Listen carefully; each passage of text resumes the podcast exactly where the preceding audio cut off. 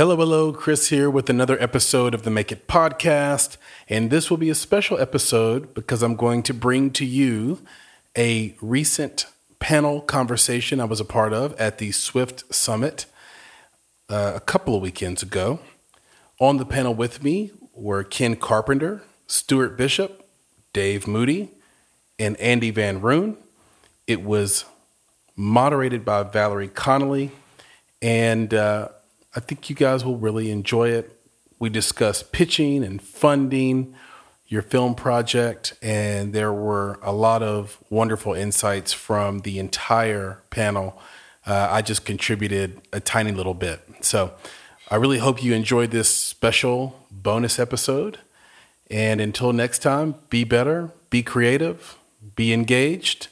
Thank you for listening and enjoy.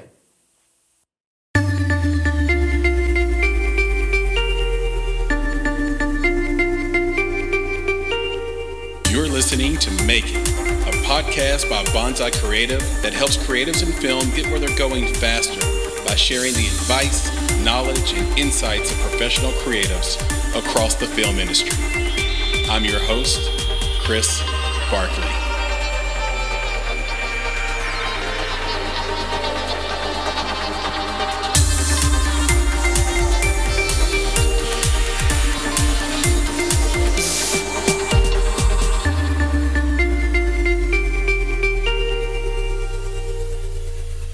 We'd like to all of you to introduce yourself a little bit, give a little background, and uh, uh, then we'll get into questions. Sure. My name is Ken Carpenter. I'm a producer. Uh, I live here in Nashville. I uh, this, my short story is that uh, I spent twenty some years doing every sort of production imaginable, uh, other than making movies. Produced and directed fifty music videos here in town, and lots of commercials and branding films and concerts and documentaries. Um, but finally had bandwidth about seven years ago to step into the feature film business. That is where I ply my trade. Hi, I'm Stuart Bishop, um, co-founder, C E O of Catapi, which is actually an online distribution system. We run about three thousand channels, um, broadcasting worldwide for pretty much every industry out there. Um, my background, pure technology, started out thirty plus years ago, helping computerize the British Stock Exchange, moved on from there, traveled all around the world, uh, worked with pretty much every communications and media company on the planet, on the technology side. Um, yeah, and that's kind of what we said. Good. Uh, I'm Dave Moody. I, um, I um, uh, currently run a, a family uh, record label that's sixty years old. We've had... Uh, distributed currently by Sony, and uh, we've been uh, in the music business literally all my life, and uh, also ventured into films uh, about ten years ago and made uh, produced seven feature films, uh, many of them distributed on all of your your mainstay uh, Amazon, Apple, uh, by by some uh, various distributors and and and, uh, and markets along the way. So just uh, Just love what I do. Feel like I'm blessed to be, uh, I've always made a living doing what I love to do. So can't beat that. I'm Chris Barkley. I am the co-founder of Bonsai Creative. Uh, we are a branding and marketing firm for ind- independent film uh, in particular. Uh, we have three feature films in worldwide distribution. Uh, we did a two-year run on Netflix with uh, a film that I uh, did with Dave Moody here. Uh, and uh, two of our films are on Paramount Plus now. We have a five-star podcast named Make It, which you can see a sign of right there, over there. Uh, we do panels, keynotes, jurors, uh, uh, all sorts of work in the independent film space. And we got two books on the way. Um, I think that's it. That's a good. I think that's. I think that's the uh, intro. Andy. I'm Andy Van Roon. I'm involved in the film and television industry. Very involved. All right. Just happy to be on the plane. Nadia's going to start first with a question. We're going to rotate our questions. We put two panels together because it was so comprehensive we had to do that. Yeah. So welcome, everybody. Um, Stuart, I wanted to start with you. If you could help us, kind of the most important thing, understand how the media distribution model has evolved since the inception of streaming. Okay. Yeah. Streaming. Well, for most people, I'd say that we thought about streaming back when, uh, you know, Netflix decided to try and start whatever they were doing. Um, and now they're crashing and burning. But um, really, I'd say the evolution of where we are today compared to where we were is going from one single product where you can put your media out, which was very difficult to get onto. You had to basically give up all your rights and kind of get there.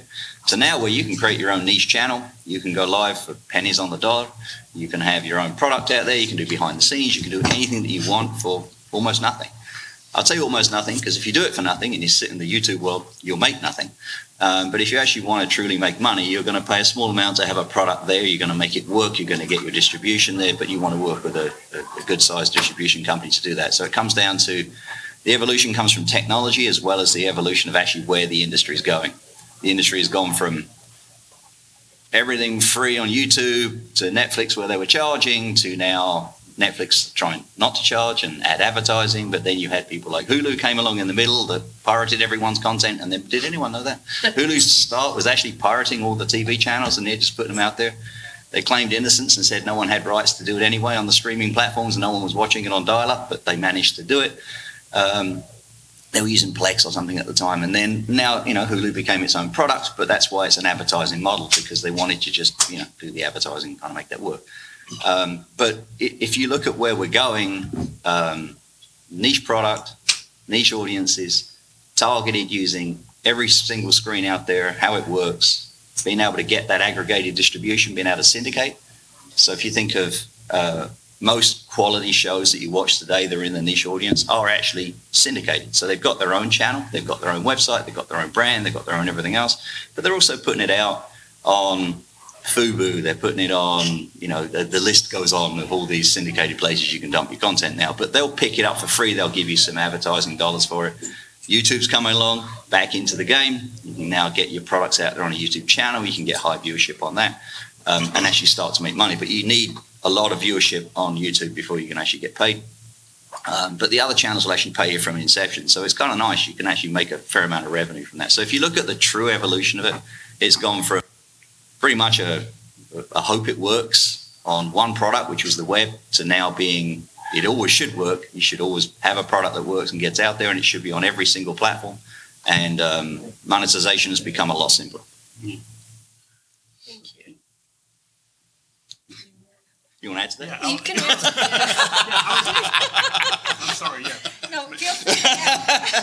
You well, guys I just are want to follow up on, on, on basically the... Uh, The, the, just the evolution fr- from my point of view was as a record label back in two thousand seven and two thousand eight when we were one of the first uh, adapters of the, the iTunes platform with our little label. We had a thousand titles by then. And basically what happened is our revenue from two thousand seven to two thousand eight dropped by eighty percent. Oh. Okay? Guess what? Sony Music did as well. I mean, everybody did. The whole the whole iTunes streaming, pay a dollar for something you used to pay fifteen dollars for, all went away. And I, I think the film industry saw that, so that the music business became kind of like the sacrificial lamb to that.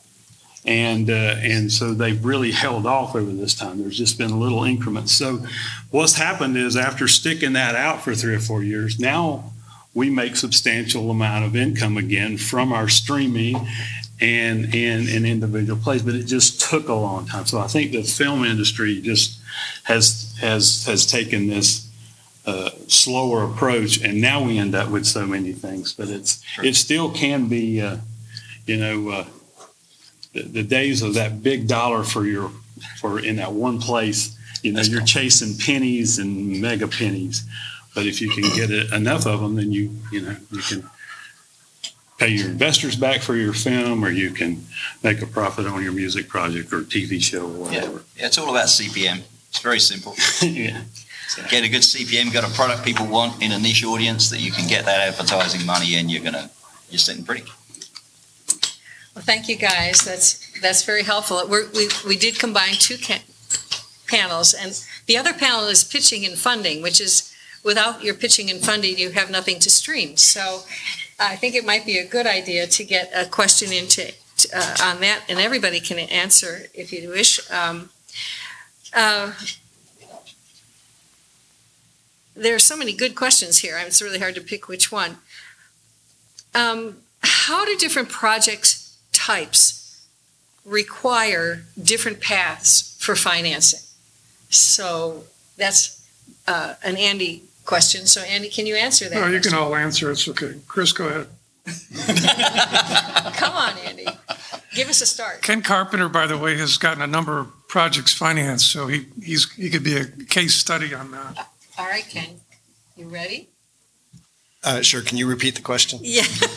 What's the difference? I mean, how do how do different projects types require different paths for financing? Yeah, well, every single one requires a different path. If if there's one adage that I think is true that's at the heart of this business, is that no two movies materialize in the same way. I'm sure you guys yes. would. Absolutely. Um, and then there's so many different paths to funding. There's private equity, the investor path. There is um, debt financing, loans against tax incentives, and um, foreign agreements. There is, of course, um, selling directly to distributors, which is a good and viable method if one can stomach all that that involves. Yeah. Mm. So I, I, I think just, um, well, uh, so forgive me for how elementary this answer is, but just having a clear line of sight on where your project fits in the greater marketplace, I think answers that question best. Um, if if you're doing a million dollar indie film, uh, going to a major studio is not your best route to get your film financed. If you've drunk the Kool-Aid, drank the Kool-Aid, past tense of drink, the Kool-Aid, uh, and stumbled upon a twenty million dollars feature film, thirty, forty, fifty million dollars feature film idea, uh, funding that through private equity is is going to be a big lift. So um, again, just really, really having, like I said, a clear line of sight on what am I making, and then in the world of uh, production, where do those kinds of films normally get funded is sort of your first step. I promised an elementary answer, and that I think was one. What about co- what about co- co-productions on that? Yeah, that's what was the question. What about co- tied to that? What about co-productions as a means of?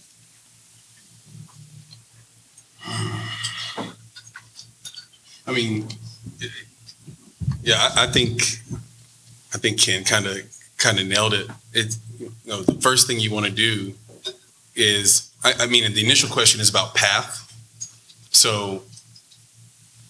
You wouldn't pitch a drama to Blumhouse. Right. Right. So you, you really have to be able to articulate what your project is, what it costs, and have yourself ready to go first. Then you can pursue those those paths. Um, and then also, I think just knowing how unions are involved and what your budget's going to be and how you set your budget. Um, what we see here in Tennessee a lot of times is every movie costs two hundred fifty thousand dollars, no matter what it is. It magically costs two hundred fifty thousand dollars. Well, why? Because they get the rebate at that, or the state grant at that level. But what we always say is, what does it really cost?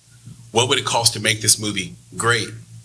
It might cost more to make it profitable, which might sound antithetical, but it's but it's the truth.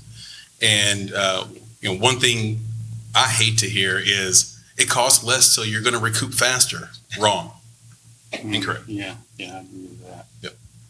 So, Stuart hit the nail on the head a moment ago. You, you used, and I'm, I'm probably out of context, but you used the phrase, uh, make something people want to see. Right. And that answers it does. I a mean, lot of questions. Right? I mean, going back to, obviously, my key is distribution. These guys are all the smart people. We just do the distribution. But when you look at what you're distributing, it goes back to your audience. You're going to get investors if you can prove you have an audience. So some of the ways in which, you know, we've seen people do this is they'll create some amazing build-up to what it is, right? So they've, they've produced it, kind of got it in the can, but they haven't edited it yet. So putting a load of stuff out there to make it so I've got this great thing and get a following going. You know, use social media, use the ability to market this with behind-the-scenes shoots of what's coming up. Just give them all the, the tease. It's no different than anything else. We were just actually, I sat in on the legal panel. It was the same thing. You, when you're going to go in and you're going to go talk and pitch something to get money, you've got to have all your legal stuff in place. But you're going to sit there and you're going to understand that um, you don't give everything away, right? So you don't give the whole movie away. That, that's you know your, your your little reels that you put out there for your promos. That's not putting the movie out on the table. That's saying these are kind of the hot spots. Sometimes they miss the bucket. Sometimes I think they show the whole film. But um, if you can get an audience, you can get funded. And, and if your and if your funders come from that primary audience, I think that's sometimes an, another important element. In other words, you know, I may know people and you may know people. If you've written a family or a faith film or script that, that, that would be willing to fund that for maybe the cause or the message or the or whatever. And then if you go do a psych thriller, they're like, hey, let me just see if we can't make a, you know, the, the next, uh, you know, Poltergeist or something for five dollars and see if we can't make millions. So you got different in, different investors based on the project, and that's at least been my experience in the seven or eight films we've we've done. Okay, thank you. Um, so yeah, making films can uh, that end up with legitimate distribution, and and how I mean, you guys kind of touched upon that. Um, and what options are there for media creators when wanting to distribute digitally? Uh, I mean, those are kind of two questions, but um, you can... I'll I'll jump in and um, add to what Chris said. Uh, I'm I'm of the opinion that it's harder to make a low budget film than it is a reasonably budgeted film, and, and uh, again. This this is a, a super oversimplification, but uh, knowing how much work goes into making a film, I would encourage perhaps you to uh, consider that that you, you you might as well set your sights at doing it at a level that's going to equip you to go into the marketplace with indeed something that people want to see. This notion that you're going to recoup faster because you've spent less is really nonsense. It is absolute nonsense. Um, every distributor network I've dealt with, I mean, they start with, who, what do you think the question starts with? Well, yeah, what's about who's in your picture? Who, yeah. Right, right. And, and and guess what? This business isn't built around who's in your picture. I mean, there's a giant world that's monetizing the answer to that question. And we have to give ourselves the resources to be able to answer that question meaningfully, both with distributors and audiences. I mean, audiences have a zillion choices out there. They'd rather watch something with somebody they know and like. So um, I think in answer to the question of how do we equip ourselves to interface well with legitimate distributors, it's it's trying to get up on a playing field of, of having the resource necessary to build a project in a in a viable way in the marketplace. Super hard, but I don't know that it's any harder than doing a, I, I've not done a two hundred fifty thousand dollars movie, dollar movie. I wouldn't want to tackle that. That that sounds excruciating to me.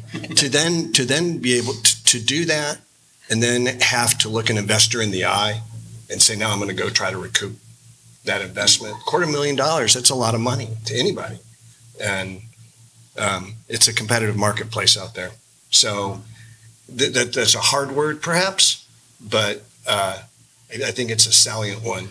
that there, there's no nobility in doing something so low that nobody wants it in the, yeah, in the marketplace. And, and, and being, uh, you know, uh, being viable to to be uh, recoupable, if you will. I mean, how many projects are made that actually break even, and how many that don't? You know. So you really have to create, you have to understand that everybody's trying to put your film out for nothing. You know, I mean, at the no, end of the day, I mean, and, and so, so you spent two hundred fifty, two million, whatever. I mean, where is that money coming back from? And, and, and do you have enough marketing and other pieces to it to, to draw people to? I think you know, go into that. Also, how many people here has, still have a D V D player in their house? Seriously? Wow, that's sad. Um, yeah, but ask us again. Might be zero. Does mine work? No, but no, the, it doesn't the, work. The point I'm going with is, you know, the you know, you go with the cheaper, low-budget movies. Where did you used to get them from? Well, the guys with D V D players can still watch them because they're in the bargain bucket at Walmart or at Target or whatever else for a buck, right? A buck for a movie. You know how many of those you've got to hope someone digs through that bucket to find to recoup two hundred fifty thousand. Especially when, you know, three people's got their hands in it. That's exactly right. You know? So you, it's not going to happen. So I mean, it's it, and now you know again distribution, which is what I do. You, you're sitting there and you're looking at it. You're not gonna you're not gonna recoup a, a dollar a piece. You might sell the movie at a dollar a piece, but your audience is much larger than a bargain bucket because instantly you go global. Once you put it out there, going back to the legal guys next door, kind of got to get the rights. But if you get all that all in place correctly, you can go global. And you can go global with a product that maybe you think is a niche audience just within the town where it was shot, but you'll be amazed at how broad that can go. And I think that is one of the big changes when you look at the distribution piece, is that you've gone from a D V D or a V H S. Anyway, I could go back. Got a V H S player, Betamax. Now, Beta, no, anyone, sorry. Um, but but you got you you got a way to get it out there now. I mean, you know, so you, you can laugh about the D V D player. I could say who's still got a flip phone, but I'm sure there's someone here with one of those. Um, but you, everyone consumes now. And I'll give you an example of consumption. Con, consumption. Consumption. The uh, the good old debt troll that's going on now, which is just a torture on television, right? So, um, you know, we're distributing that for, for Court T V and everyone else. And you sit and you watch that. And sadly, I have, you know, my team sits and Q Cs it, so it's kind of sad. But you sit and you watch this.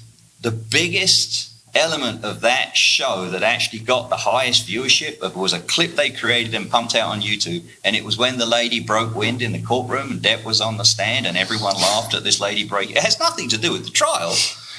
That's how absurd it's become. I mean, that's where we are. And, and that was up for four minutes on YouTube, got five million views. I mean, it was absolutely insane. Um, but, it, but again, no one cares about the trial, really, although it is just a complete... Anyway, won't go there. Um, I think the other thing is we've been approached to do distribution, and, and this is a really amusing one. So you talk about low budget. We can go way below two hundred fifty for this. There are cameras on railroads, right? Cameras just sitting there watching railroad crossings. And you think, who would watch that? There are thousands of cameras set up across the U S to watch railroad crossings.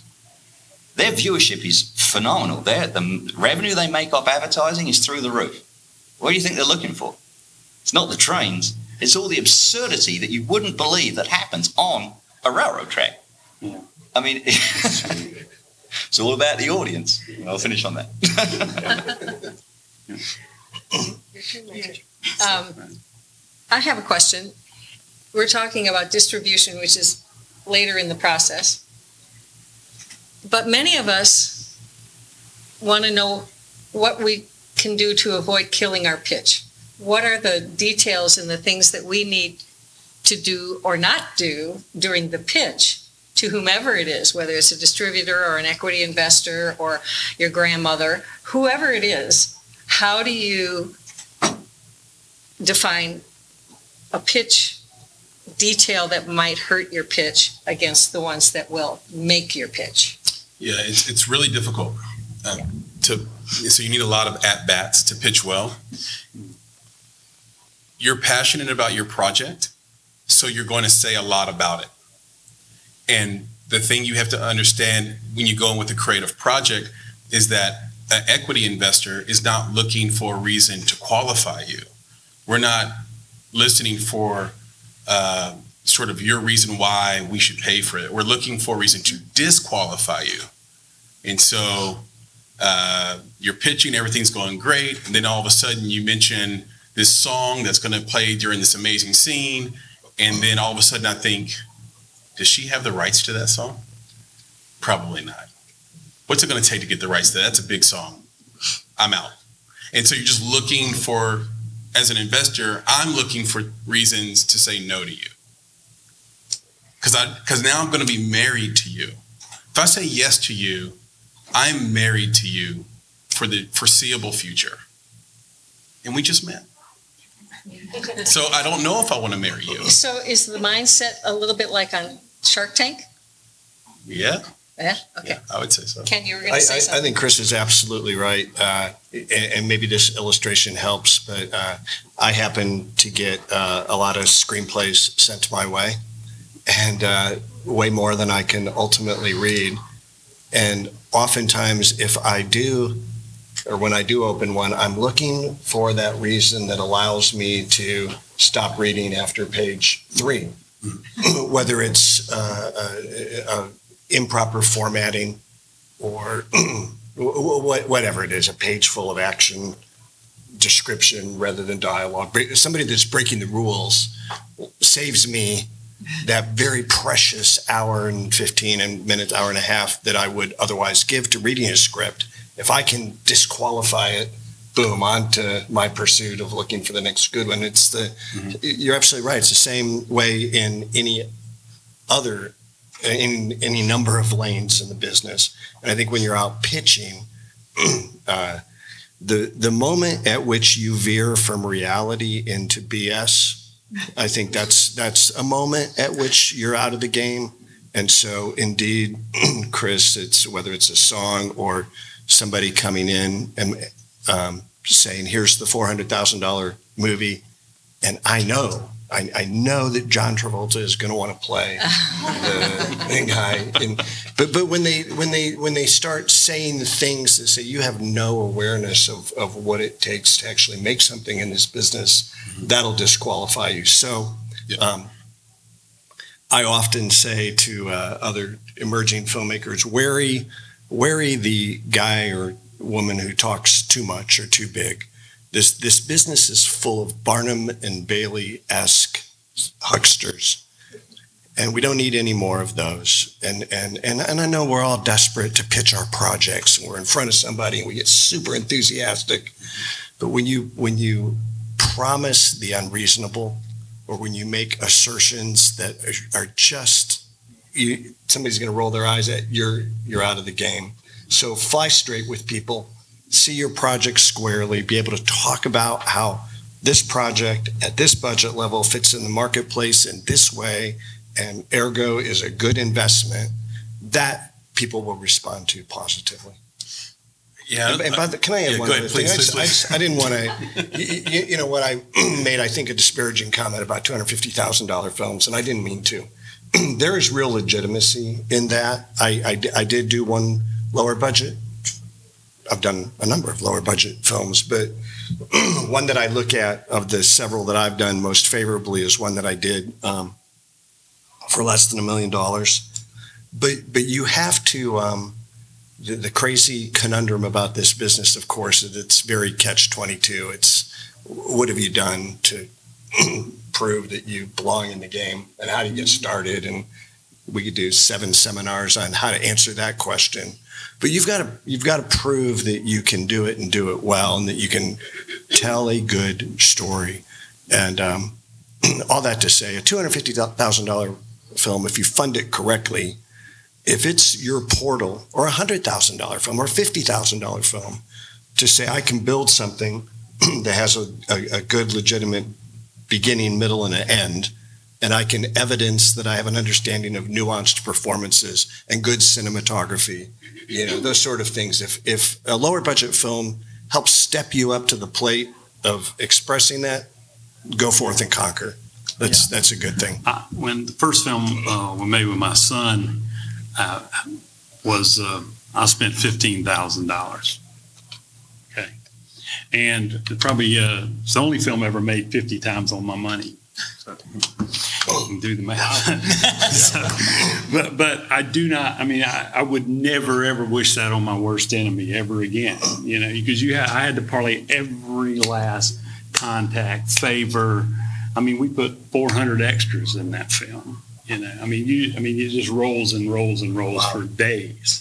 And did, but, did but, you test them all for COVID? I, I, I, no, no, no, no. This was this, this was way before COVID. This was this was a, a long time ago. But the point I'm making is, I didn't want to take anybody's money until I knew I could do it myself. That was just a, maybe a simple old North Carolina thing for me. But I was going to spend my own money just to learn the process. It's not the greatest film in the world. Uh, and I know the cinematographer is great, even though the only guy I truly paid uh, uh, what he was worth was the D P. And if you're going to do it, get a good actor and get a good D P, and the rest of it can kind of, you know, uh, do the best you can and find people that are willing to help you. What I have found over the years is people in the film industry want them that want to be in it. I heard some stories earlier and a couple other that was said here. They're willing to do it, you know, just to learn. So, uh, you know, just parlay that into it. But yeah, I like making, I'd way rather make a million dollar film than a fifteen thousand dollars one. But anyway. Okay, on that note, sort of um, what what are the best practices to bear in mind when approaching distributors? I mean, how do you how do you get distribution if you've made your perfect film? Oh, don't look at me. You guys have got to approach distribution. Well, th- there's a lot of different scenarios that that kind of play into that question. It's it's it's super broad because,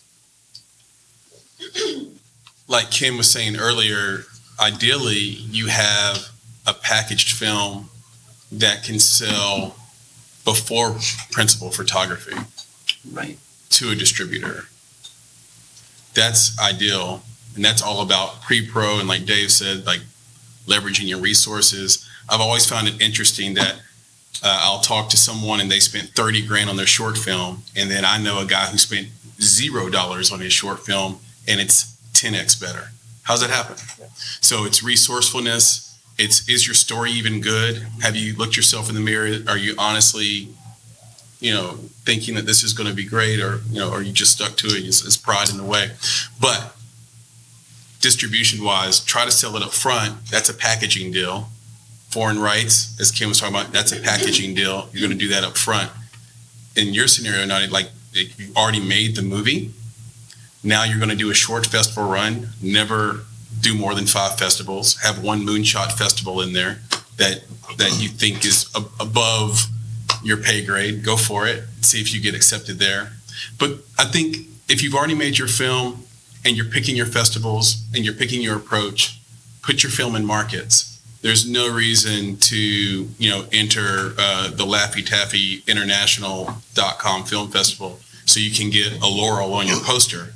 Yeah. Go put your movie in a market where somebody can see it, and maybe you can interest one of those distributor uh, representat- uh, representatives of a distributor to a beer and dinner on you, so you can talk about your plan and your film or whatever. You're not, those people aren't going to come to non-market festivals.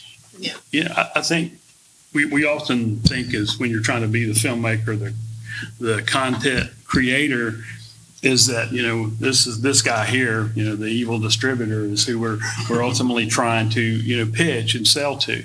The truth of the matter is he's just as eager to hear and see your content than, than we are to, to, to show it to him.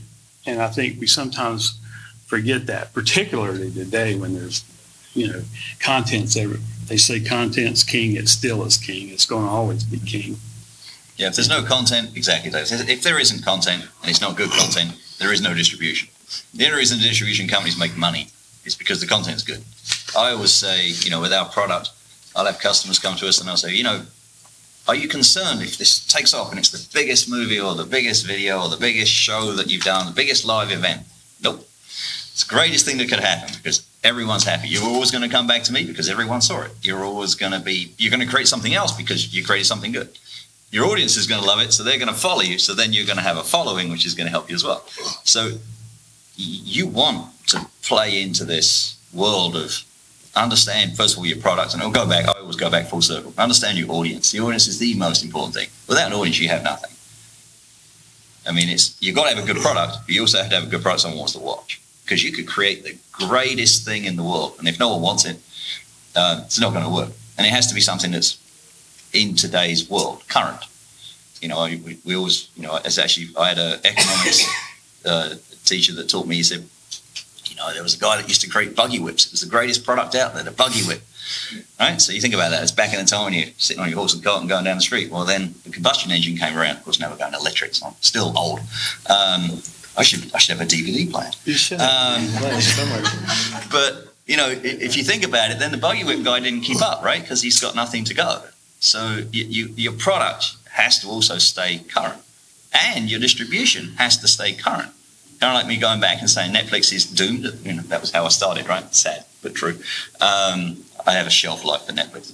I think that, um, you know, you have to continually keep your eye on the game. You, you need to really be right there. And if you're not, and you're not there with your audience, you're not packaging the right product in the right way, and you're not distributing the right way, then all of those have to align, or something's just not going to flow. Yeah.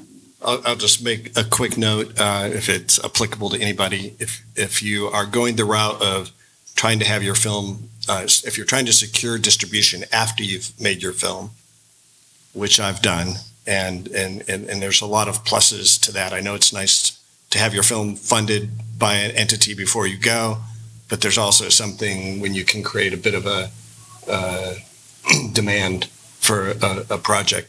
But I've made good use of a well-constructed, well-built first-look trailer. Yep. Um, after you've finished your film. Something, it, it, uh, I keep going down rabbit trails.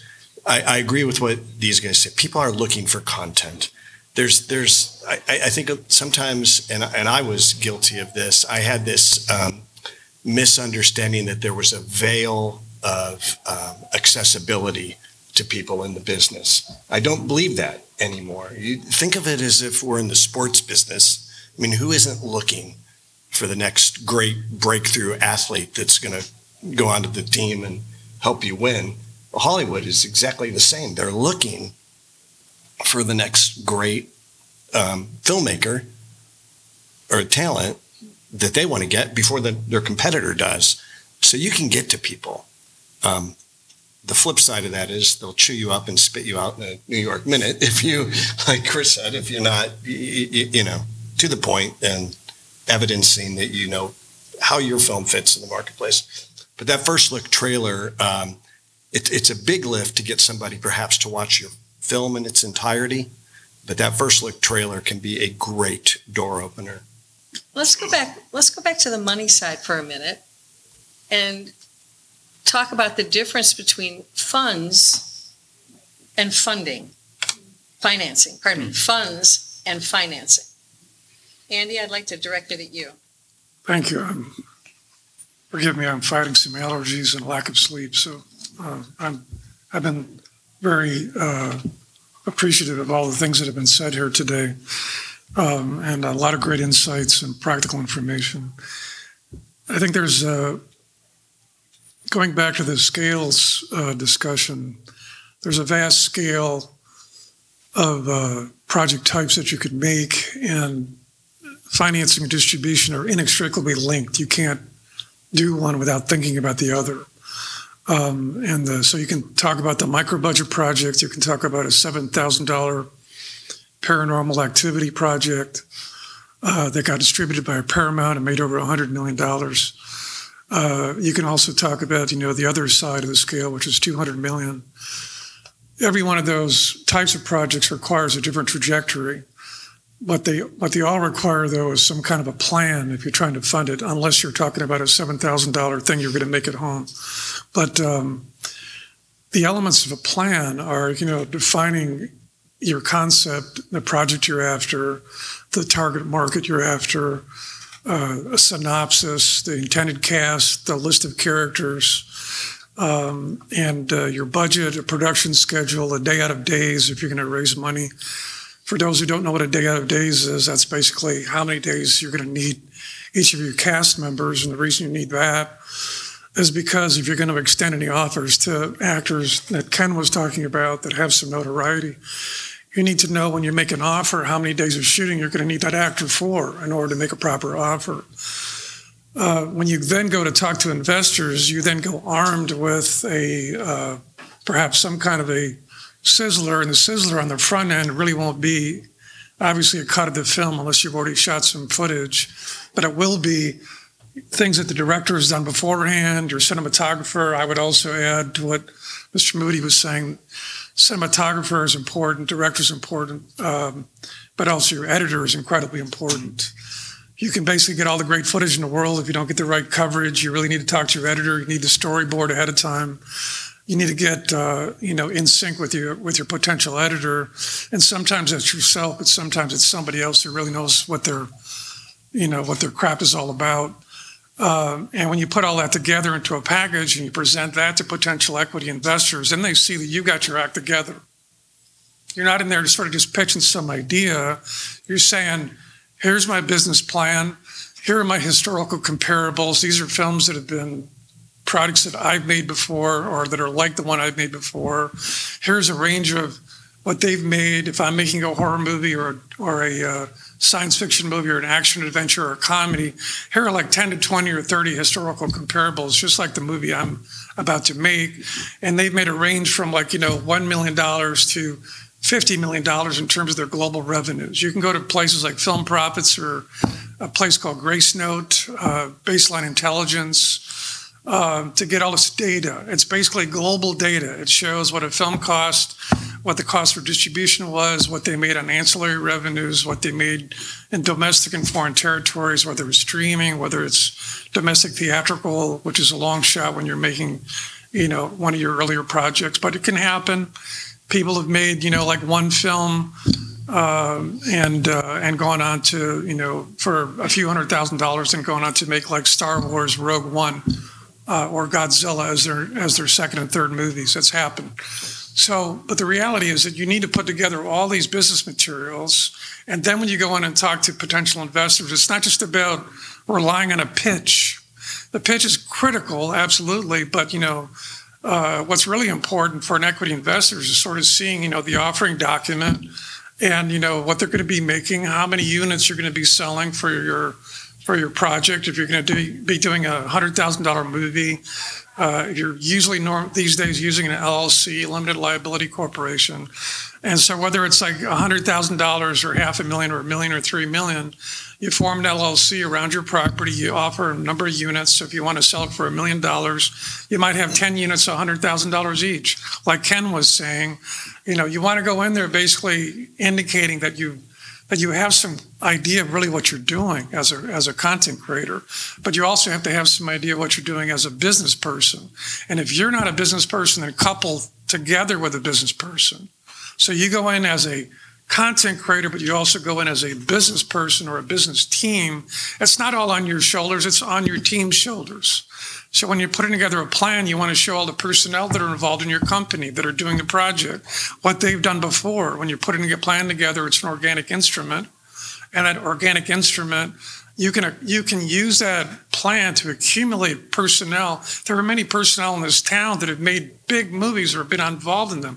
We had a guy on a panel yesterday, Peter Curlin, one of my best friends, who's been on every Coen Brothers movie ever made, every Barry Levinson movie ever made. You put him in your business plan, then you've got somebody who's been part of, a crew member or crew members that have been part of projects that have made a lot of money.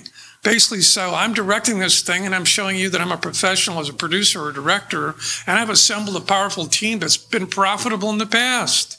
So this is like what an equity investor wants to know. Getting back to Nadia's question, the difference between funds and financing, as Ken was kind of saying before with like different types of financing, funds is kind of like usually associated with here's cash to make my movie. Financing is all about the way you would structure your your overall financing. That may involve some service equity, the way that Mister Moody was saying, where you got everybody, you know, for fifteen thousand dollars, your major expense is pizza for craft service, right? Over an eighteen-day shoot, probably, three, six days. But the reality is that, um, you know, when you're financing can involve some uh, uh, equity financing, which means cash. Uh, investors can involve lender financing, which is a bank financing or some kind of private lender. No lender is going to basically take any risk. They need to collateralize. So as Ken was saying, you basically have a worldwide sales agent or a foreign sales partner. And probably Nadia has done a lot of this. But the point is that you want to get, you want to do pre-sales. So like uh, enough Uh, foreign buyers uh, who'll give you minimum guarantees once you deliver your film. Those are contracts that then go to the bank. So the bank, once the film is delivered, the bank then collects that money from those foreign buyers. So you may have a film that basically has thirty percent equity up front and sixty to seventy percent uh, uh, debt, debt financed by a bank, and that has to get collateralized, and you put all that together. But other types of financing, though, are the service equity. You may get people uh, who will contribute X amount of value to your overall budget for only fifty percent of what they normally charge. That can that could be part of the equity, the financing of your project. As Ken was also saying, you can have uh, you know uh, uh, film incentives. There are different different states. There's some rebates. There are uh, transferable tax credits in Georgia. We have now one called an F and E tax credit, which is very different than those two. But the reality is that there are entities out there like film finances, uh, uh, not film finance, but uh, uh, uh, there's a film finance group, which I, I can talk about later.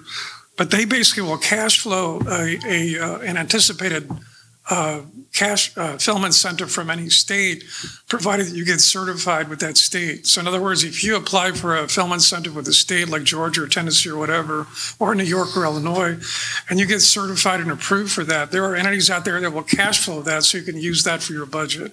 That's financing. So the difference between funds, which is cash, and financing is that you can put together this whole elaborate structure to put together all the necessary financing to ultimately, you know, get your film off the ground.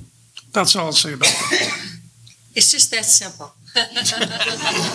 Work with a business person, and then it will be simple. But so, actually, if you really dig into what Andy's saying and learn how to do it and, and frustrate yourself to pieces, it's a great exercise. And then you get the business person, right, Andy? You get somebody who really can pull these people together. Well, you've done a masterful job with your project, Love Is, and uh, you you certainly uh, you know charged ahead and persevered, and you've learned a great deal of business information, yeah. And you've done a fantastic job along those lines. So I think as a I think as a creative, you need to be aware of all the financial components and right. all the business components. Very important. But it is awesome to have somebody that has uh, some track record on the business side as your partner, because guess what?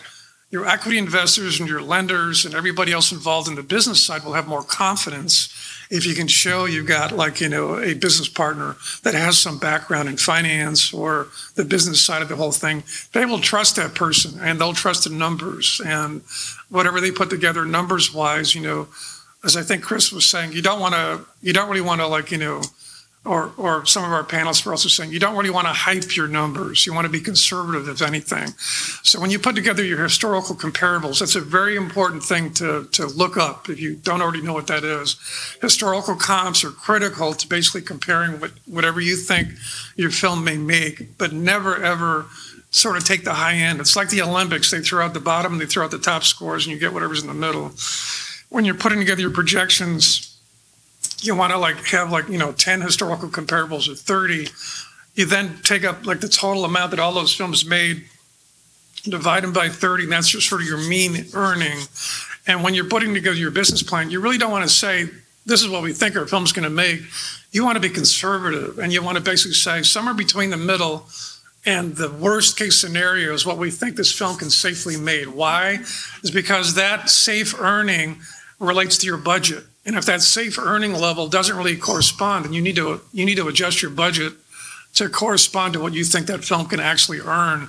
And your investors will really respect the fact that you've been conservative about your projections. However, if your film was a knockout success, it might earn the upper end. You know, so that's like the grand slam. You don't want to promise the grand slam. You want to promise the conservative side of, of your projections. But your investors will really respect you if you basically put all that business information together and you do show them a package, even if they can't understand it, that has a production schedule, that has a production cash flow schedule, that has a day out of days, that has your plan, that has your line item budget. Have all that ready so you can show them with a pile of information and locations, Uh, you know, location schedules, you know, your, your uh, wish list cast and uh, and all that information. Even if they don't read it all, they'll look at it and they say, this is a group that's professional. You know, there's uh, there was a reason that I, I believe that Walt Disney was successful, and that was his brother, Roy. I think, you know, every every good film team in the world. I mean, let's let's look what happened after that. It was Eisner and Frank Wells, if you know anything about Disney. You had the creative guy, you had the, and the business guy, guy. Exactly. And, it, and it's it, you really can't. It's called the film business or film. It's it, it, you can't separate the two. And from the standpoint, from a distribution standpoint, it goes back to what I said right at the beginning. Now, I'm not a guy that I, I always say I have absolutely nothing to do with anything that happens on the camera. We just get it out there. Um, but what we see, that's what I said at the beginning, is you can create, and it's, it's actually what Andy was saying, you and, and Ken to that point, you you create that promo. You create that reel, which is what they've done. You create that buzz. Social media is your win. These crowdfunding environments can work. It's a challenge. Um, but whether that's the future of funding, not not my wheelhouse, but I can say that creating the creation of something to get the buzz, to get the audience, to get what's going to happen. And everyone here, I think, has said, if you have an audience and you can talk to that, and you just talked about it, think about your distribution. Think about how, you know, what's that range? Am I going to hit this audience? Am I going to hit this audience? And what am I going to talk about? What do I need as my minimum? So if you think about all those things, and you look at how you can build that before you've even produced a movie, that's a big win. And in today's world, and, and I, I'm stunned by it, having been doing streaming for wow, a long time, fifteen, sixteen years. Um, after it's, D V D. After D V D. Actually, while D V D was still out there, we were streaming. Um, but you, it's that has evolved dramatically. I mean, um, so, but social media on top of that, that hasn't even been around that long. But there's a there is a massive way to build an audience if you do social media correctly. And I'll finish on one little part. Social media. If someone comes to you and says, I can do your social media thing for you, really look into it, because most of them can't. Can I amend to that, Stuart? Yeah. And he can. Yeah. So, so, yeah, so with social media, um, when people say do your social media, um, that is not you uh, posting a picture of your project on your personal social media page. No. Uh, social media is almost like Andy described with financing, which I thought was really well put. Um, it's a plan. So if you're doing social media without a publicist and without ad spend, you have no chance. No, no chance. You need a you need P R, you need ad spend, you need a content plan. You need to hire somebody to create you um, almost a project Bible where the colors are there. You have the right images there. They're high resolution images. You have the black and whites. You have everything you need so that it can go across a, any medium all at once. You need some sort of aggregating account that can push all those out at the same time and be on a schedule.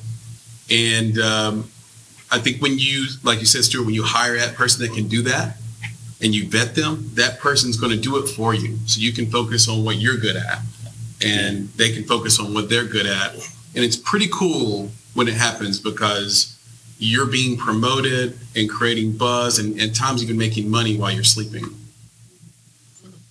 Can I, can I give one parting one, one, uh, thought? I, I just okay. flew home from Salt Lake no City. I, I just came in from Angel Studios, who's doing The Chosen, last night, and uh, it's it's a I've, I've got a new film going there, and it's a brilliant crowdfunding model. The great news is there are so many emerging opportunities for us as filmmakers. The streaming world has just created a heyday of production. And The Chosen, there's so many models. I still believe in the motion picture theater. Me too. I, I think, thank you, Top Gun. People are going back to the movies. I, I believe it. Yeah. How many things are there, are there to do in America on a Friday night? I mean, people want to go out. They want to go to the movies. We but need anyway, to get them off the social media. So, yeah, yeah. So you might not want the answer to that. just, just for a Friday a night. Anyway. Friday. But, but, let, let, let me leave this one thought, and I, I, I promised you can count on me for the elementary thoughts at the beginning, and I don't want to end with one. But, you know, we drank from the fire hose today of Andy Van Roon and, and all these guys. I mean, such a great wealth of information. And it's, um, I, I know it can be daunting to think, um, how do you how do you assimilate all that and, and actually, you, you know, bring it all together and make it happen? But there's one, again, very elementary truth that, that I, I think drives this business. And it's when you get past all that we've talked about today, there, there's a foundational truth that good art rises. And that answers so many questions, whether you're an actor, writer, director, producer, distributor, whatever you're doing. Good art rises, which is to say that in the in a, in, in the frustrating world of trying to figure out how do I make it all happen, focus on your craft. Focus on your craft. How do you get better today at learning about and doing what you do producing, directing, writing, whatever it is. And that that's what people are looking for. The content providers, they're they're looking for good craft. So uh, that's a very pragmatic step you can take every day. It's just, how do I make my craft stronger, knowing that somehow in this wacky business, good art ultimately rises. That's a bumper sticker.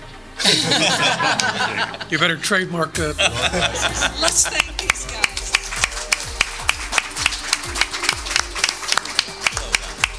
You've been listening to the Make It Podcast. To find out more information about this week's topics, including links to relevant blog posts, projects, and indie creatives, please visit our website at w w w dot bonsai dot film. If you haven't already, you can join our podcast community on Apple Podcasts or the podcast app of your choice by searching for Make It Bonsai Creative, and the show will pop right up. You now have the opportunity to support the production of this podcast. If you love Make It and are a true fan of what we're trying to accomplish in the indie film community, please visit w w w dot bonsai dot film and click Contribute. Contributions start at only five dollars monthly. You can follow us on Instagram and Twitter at underscore Bonsai Creative and on Facebook by searching for Bonsai Creative. You can provide feedback to us via email at contact at bonsai dot film. And you can follow me, Chris, on Twitter at Flaming Your Heart.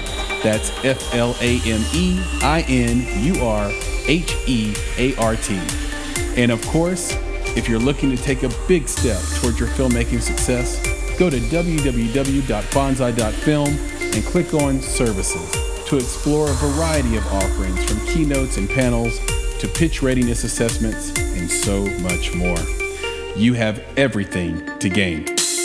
Until next time, be better, be creative, be engaged, and thank you for listening.